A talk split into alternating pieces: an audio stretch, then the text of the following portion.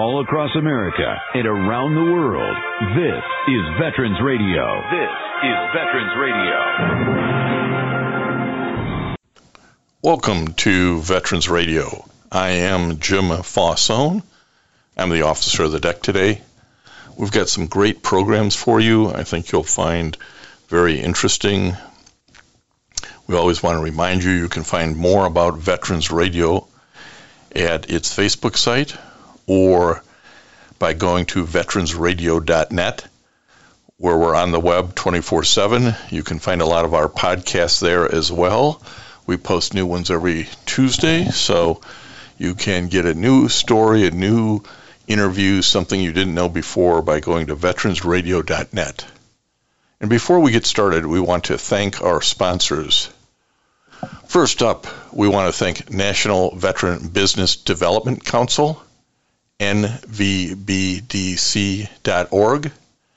It was established to certify both service disabled and veteran owned businesses. You'll find out how they can help your business by going to nvbdc.org. We want to thank Legal Help for Veterans. Legal Help for Veterans fights for veterans' disability rights all across the nation. You can reach them at 800 693 4800 or on the web at legalhelpforveterans.com. We also want to thank our latest national sponsor, Veteran Lending Council.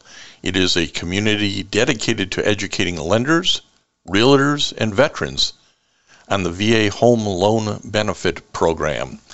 You can check them out on Facebook and other social media outlets. We want to welcome to Veterans Radio today Rich Castagna. Rich is a Marine. Uh, he served from 2008 to, to 2012. He had some uh, interesting times over in Afghanistan, and, and what we're going to talk to him about today also is uh, his instructor role for the Marine Special Operations Command, or MARSOC. And I don't ever think we've spoken to somebody on Veterans Radio about MARSOC. So, Rich, welcome to Veterans Radio. Thank you, sir. Good to be on. So, how did a nice guy like you end up in the Marines back in 2008? So, uh, going back to 2007, um, I was playing some football in college. Freshman year, uh, ended up blowing a shoulder out. Uh, sophomore year, blew a knee out, and after that, it was hey, scholarship's going to get cut. Uh, I always had intentions of joining the military, but um, I had a, an ACL surgery in uh, 2007, and um, a friend of mine, uh, we were just talking, and we ended up uh, both enlisting, going on the buddy program. Uh, I wanted to go to the officer route first, before, uh, that's why I was in college, but I actually wanted to fly, fly planes in the Navy. Never got that opportunity, so I figured what was the best thing but to uh, enlist in the Marine Corps. Well, I've been chasing Rich for a month or more now to get uh, him on to talk about MARSOC. And he uh, contacted me today and said, Hey, Jim, today would be a great day. I'm off work a little bit. I, he works, so we'll talk about that in a little bit. But he said, I blew my ACL out and uh, I'm on uh, leave while we figure this out. So is it the same knee or a different knee than you blew out in college? So different knee than college. Um, but however, this will be the third uh, ACL surgery since 2008. uh, I blew the same knee. Uh, the one I blew on Thursday here, I blew back in 2017 uh, in a relatively uh, good foot pursuit into a uh, an arrest, and blew the knee out, but still caught the guy, thank God. And just the other day, another bad guy with a gun, and um, he decided to put it throw a chop block at me, trying to avoid the arrest, and blew the knee backwards and so I'm on round three of ACL surgery. Well, you're going to be a pro at this, and I'm not sure that's anything anybody should be a pro at. Well, I, I, I got sidetracked a little bit. So you you, you got in in uh, 2008, uh, as I mentioned at the outset, just served until 2012. Um, uh, you uh, one of your assignments uh, rotations uh, was over in Afghanistan. Can you give us a thumbnail about that with the First Battalion, Second Marines? Yeah, yes, uh, I was a uh, one two Charlie Company, uh, third platoon. Um, at the time, I was a lance corporal, uh, designated to an assistant squad leader role. Um, we were over in uh, Musa at that time. Um, third platoon, we were kind of down in the valley. Um, we had Route Black and Route Dick. Um, we were in the what we call it the green zone, where all the uh, poppy and opium fields were.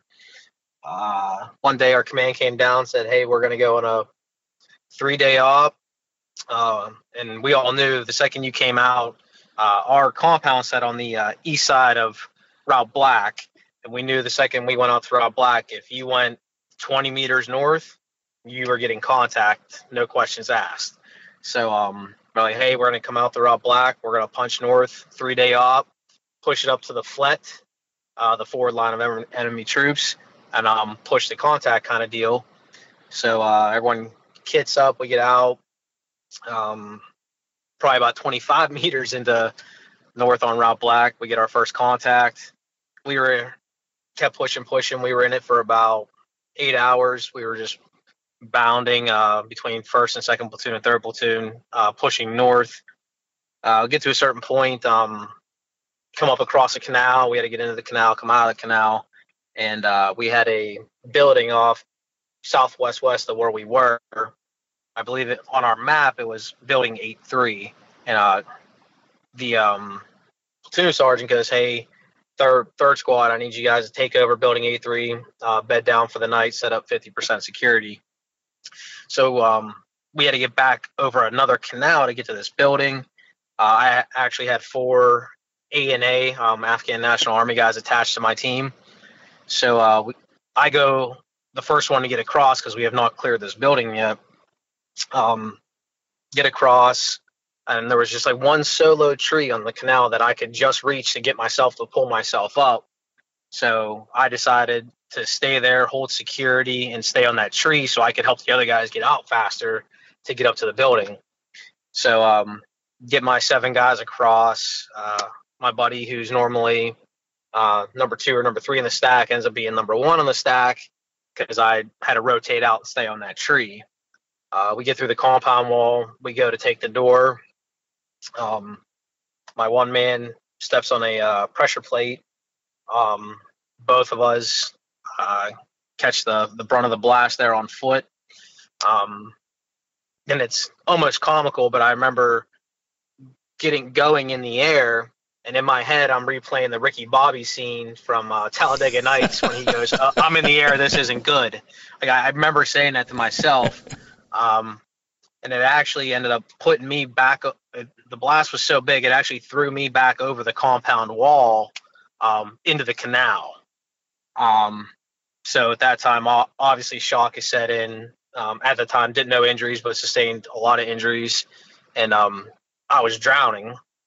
Next thing I know, um, Lance Corporal Nolan and uh, Doc Helton, I had one of them on each side. They were pulling the straps on my flak, and they pulled me up enough to where I can get my head out of the water, finally catch some air, and uh, they dragged me up back uh, behind the compound wall. That obviously that IED blast initiated a firefight. So um, we had uh, the scout sniper team with us as well. They start laying down what they had to lay down because they had to get a bird in to medevac myself and uh, my buddy Lance Corporal Griffin at the time. Um, I believe uh, I took three auto injectors of uh, morphine.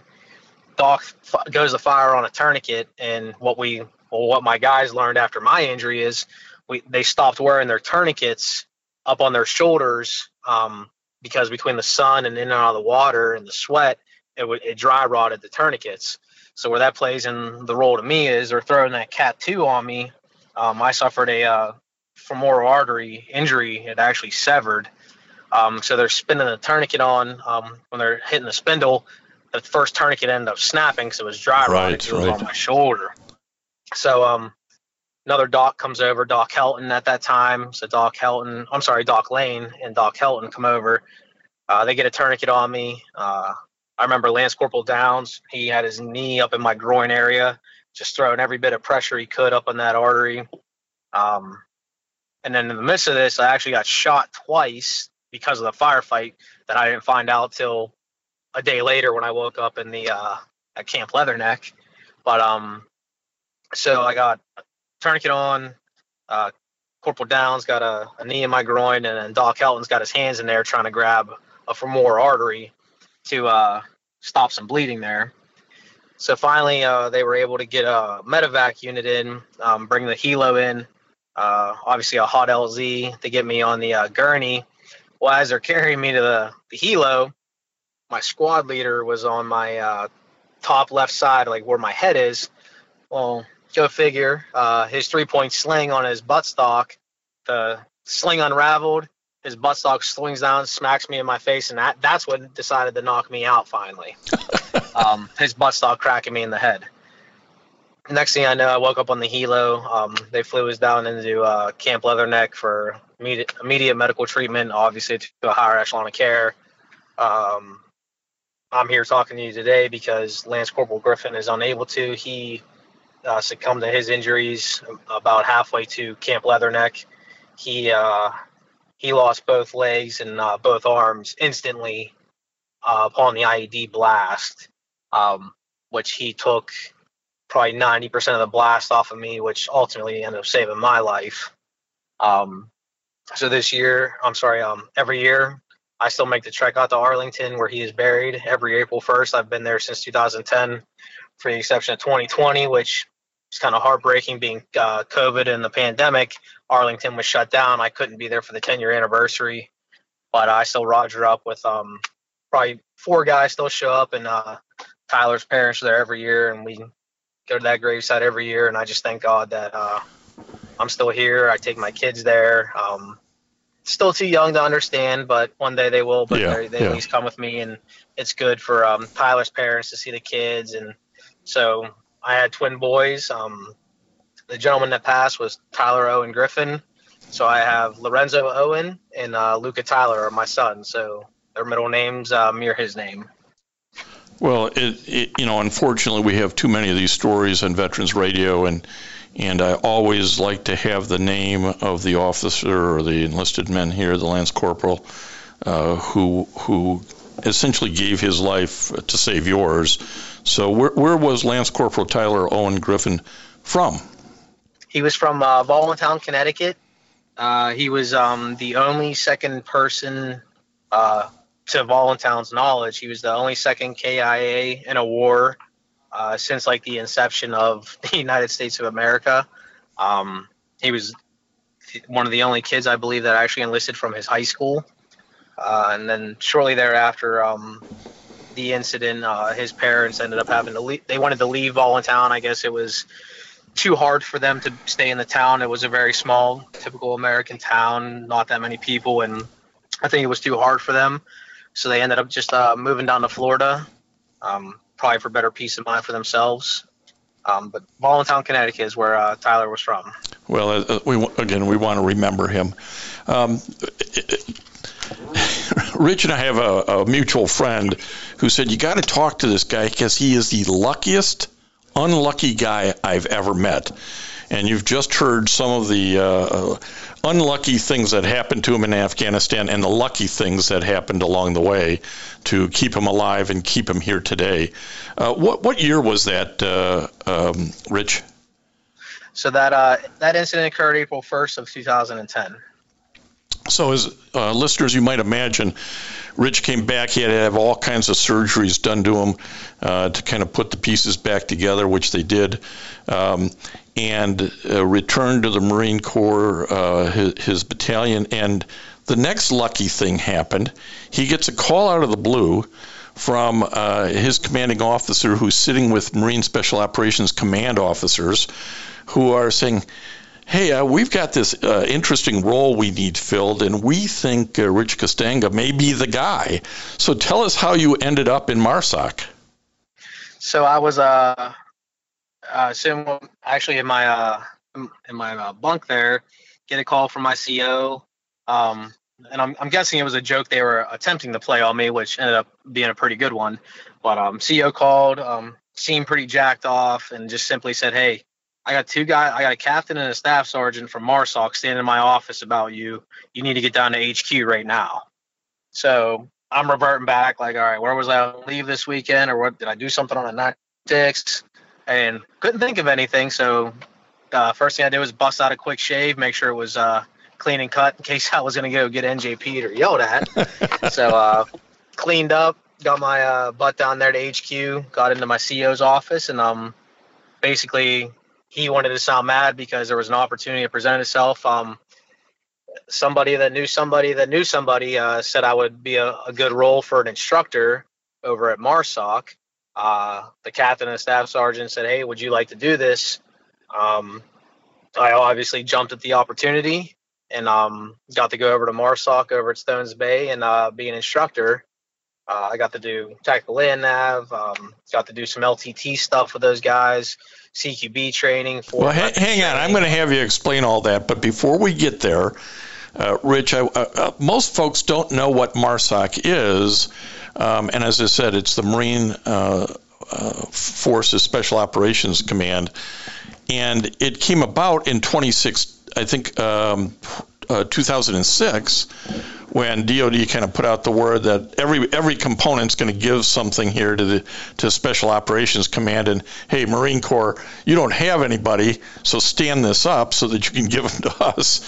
Um, and and uh, there's a rich history here that we want to talk about too. But but this was sort of a new opportunity, wasn't it? Uh, come, you know, uh, uh what was it, 2011 uh, when they approached you?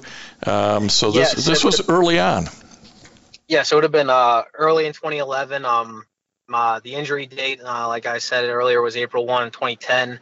I spent I think four and a half months over at um, Bethesda, Maryland, at the Naval Hospital there at Walter Reed.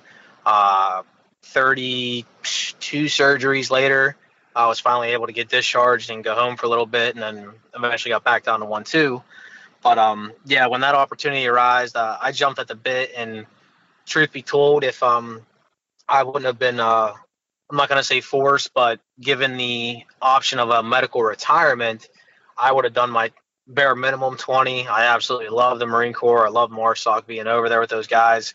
Um, I thought that was my calling and I wanted to be there forever, but injuries um, kind of had me part ways with the military, which I still uh, regret, but don't because now I wouldn't have met my now wife, had my three kids, and I, am very happy where I am. And, and you, we can Monday morning quarterback all day, but more of the stories, I loved where I was and I wanted to stay. Just wasn't allowed.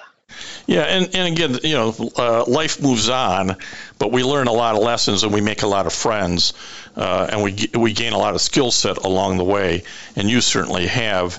Um, the, MARSOC has uh, now been uh, able to change its name, if you will, uh, back to Marine Raiders. Can you explain a little bit about the the the um, history and significance of that change? so uh, back in back in the day, pre uh, the 2006 era you just spoke about, there was the MARSOC and it was the Marine Corps Raiders uh, a whiles back. Now that name must have caught some attention of in a negative way, so they went away with that name. So whenever MARSOC got reinstated, the Marine Corps Raider was actually not allowed to be or was not used. So when I was over there, everyone was more or less blanketed an O370, and then Euro 371s was basically anyone that was an officer. It was a generalized MOS field. Um, now, back in 20, tail end of 14 into 15, they readopted the name, the Marine Corps Raiders. They are also uh, they got their own pins now for uh, camis and uniforms and whatnot, which was not in existence when I was there at the end of 11 and or I'm sorry at the um, beginning of 11 uh, till 12 till I got separated. That was not there. Um, but that was uh, the significance of the name change. And we're, like I said, I believe it was just a bad rap early in the 1960s and 70s is when that name went away. But they at least got it reinstated. They were always fighting for it. It's uh, good for them for getting it back. Well, it's got a lot of history, and it, and it has come and gone a couple of times. It was in use in 1942 to 1944 in World War II, and then went away. And again, some of this is, uh, you know, Raiders got a bad name, uh, maybe a context to some people, but part of it too is the Marine Corps is an elite group. Does it need an elite group inside the elite group? So there's always been some discussion about that. Um, and so when in uh, 2000 and I think it was five or six, when uh, Secretary of Defense Donald Rumsfeld said, "Hey, uh, you know, we need a component from the Marines here. This kind of got reactivated. Um, and so, again, a lot of history. Talk to us about the kind of training that you were mentioning a, mis- a minute ago that the that you know the the Marines are the elite. Here, this is the elite to the elite. What additional training do these guys get uh, who are Marine Raiders at the time that you were in MARSOC? So not going uh, too far into some stuff, to be honest, I'm not entirely sure what's still classified, what's still not classified. Um, now, uh, you know, you can say the Marine Corps is the elite group right now. Marine um, at least on my side of the house when I was infantry, everyone had to go through land navigation. And when you're going through land navigation, everyone's got their map, their compass, and you know you're trying to find that little ammo can out in the middle of Camp Lejeune or Camp Geiger, wherever you're at.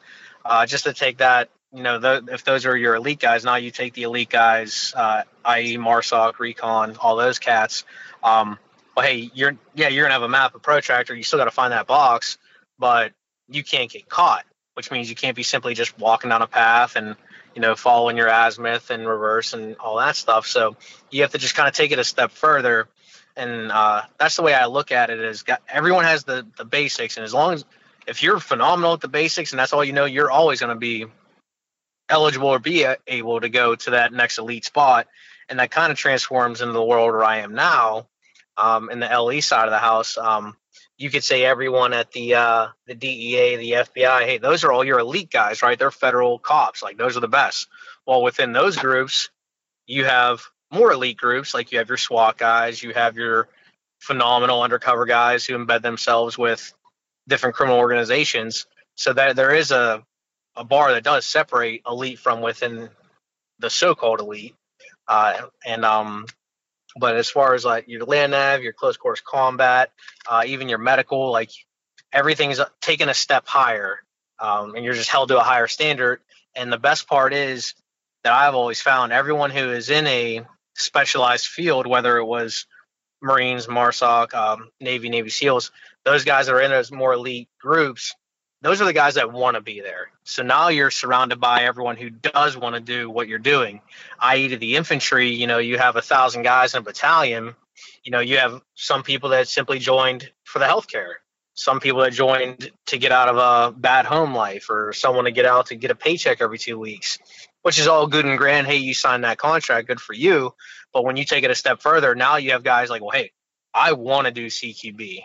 I want to learn tackle NF. I want to learn foreign weapons. I want to learn demo. So you're surrounded by more, I want to say, an all star group, and everyone has the same goals, and that just pushes everyone to be better.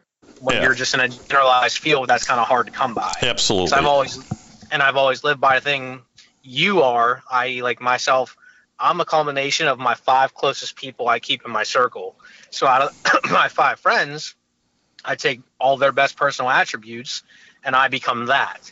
So you take that into a specialized unit, whether it's LE or law enforcement.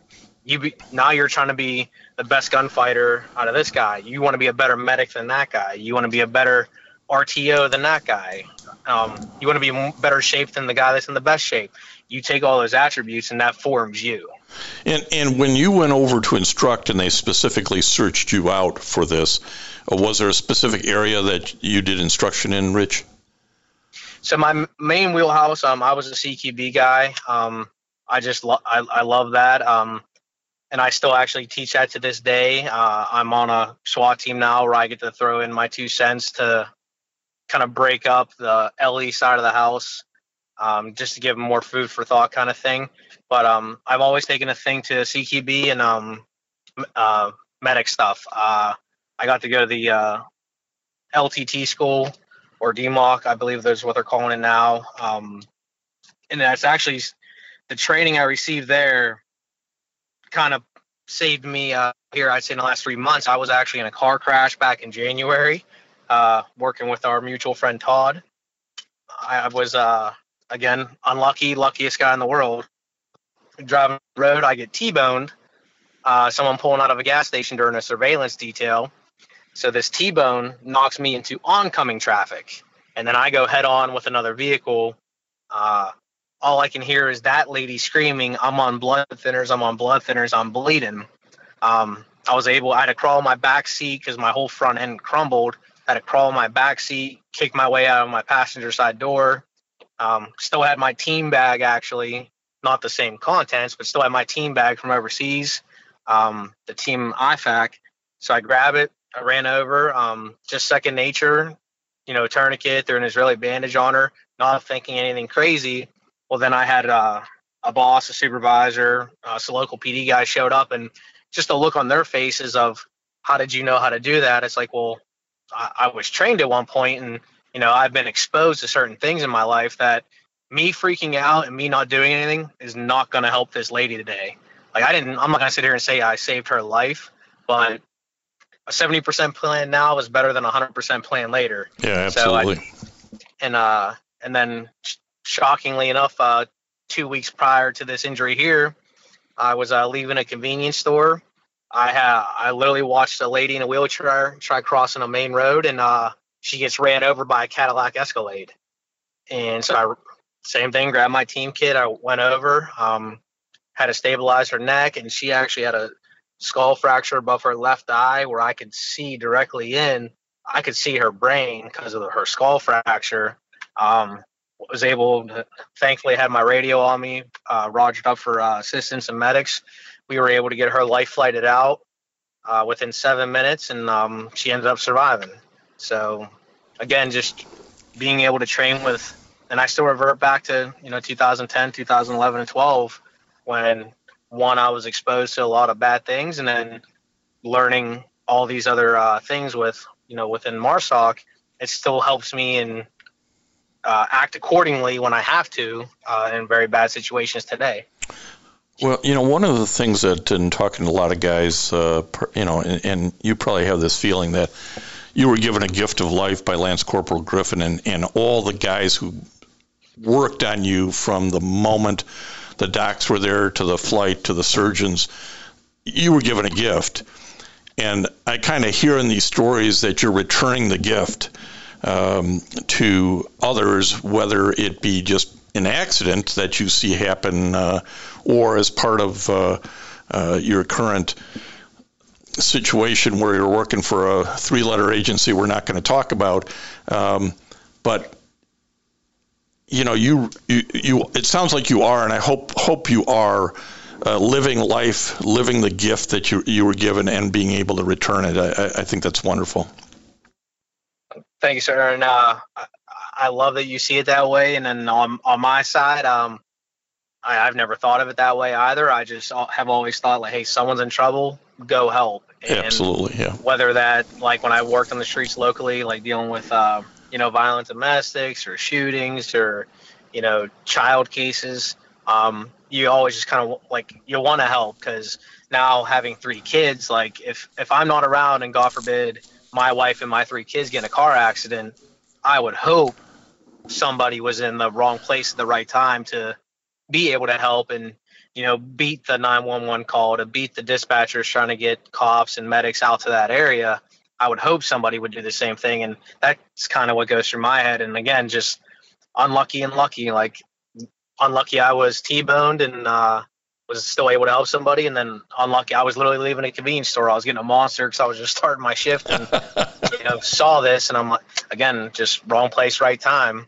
Um, but for that person, it was right place, right time, and you know. Well, as I say, it's returning the gift, and and and and what goes through your mind is, I hope somebody returns the gift to to my family if it's ever in need, and some call it karma, whatever you want to call it, but it it, it certainly is a gift of life and extremely important. I really want to thank Rich Castagna for coming on today, uh, getting out of his comfort zone, talking to uh, Veterans Radio. Um, talking about his experience in the Marines and MARSOC and what they do and how they train to that next level, um, and, and, giving our veteran radio listeners some insight into all of this. Rich, um, thanks for taking a little time away from the family today to talk to Veterans Radio. Thank you, Jim. Thank you for having me on, sir. And I want to thank everybody for listening to Veterans Radio today. I am Jim Fausone. It's been a pleasure to be your host. I'm a veterans disability lawyer at Legal Help for Veterans, and you can reach us at 800 693 4800 or legalhelpforveterans.com on the web. You can follow Veterans Radio on Facebook and listen to its podcasts and internet radio shows by going to veteransradio.net. And until next time, you are dismissed. If you have a VA claim denied by the Board of Veterans Appeals, contact Legal Help for Veterans at 1-800-693-4800. They're experts in handling cases before the U.S. Court of Appeals for Veterans Claims. Their number again, 1-800-693-4800. We again want to thank our national sponsors, the National Veterans Business Development Council, NVBDC.org, VA Ann Arbor Health Care System, the Vietnam Veterans of America Charles S. Kettles Chapter, Ann Arbor, Michigan, VFW Graf O'Hara Post 423 in Ann Arbor, and the American Legion Press Corn Post 46, also in Ann Arbor. And the Veterans Lending Council, which advises lenders, realtors, buyers about VA Home Loan Program, and you can find them on Facebook. We appreciate all your support. You can go to veteransradio.net, click on the sponsor level, and continue to support keeping Veterans Radio on the air. And until next time, you are dismissed.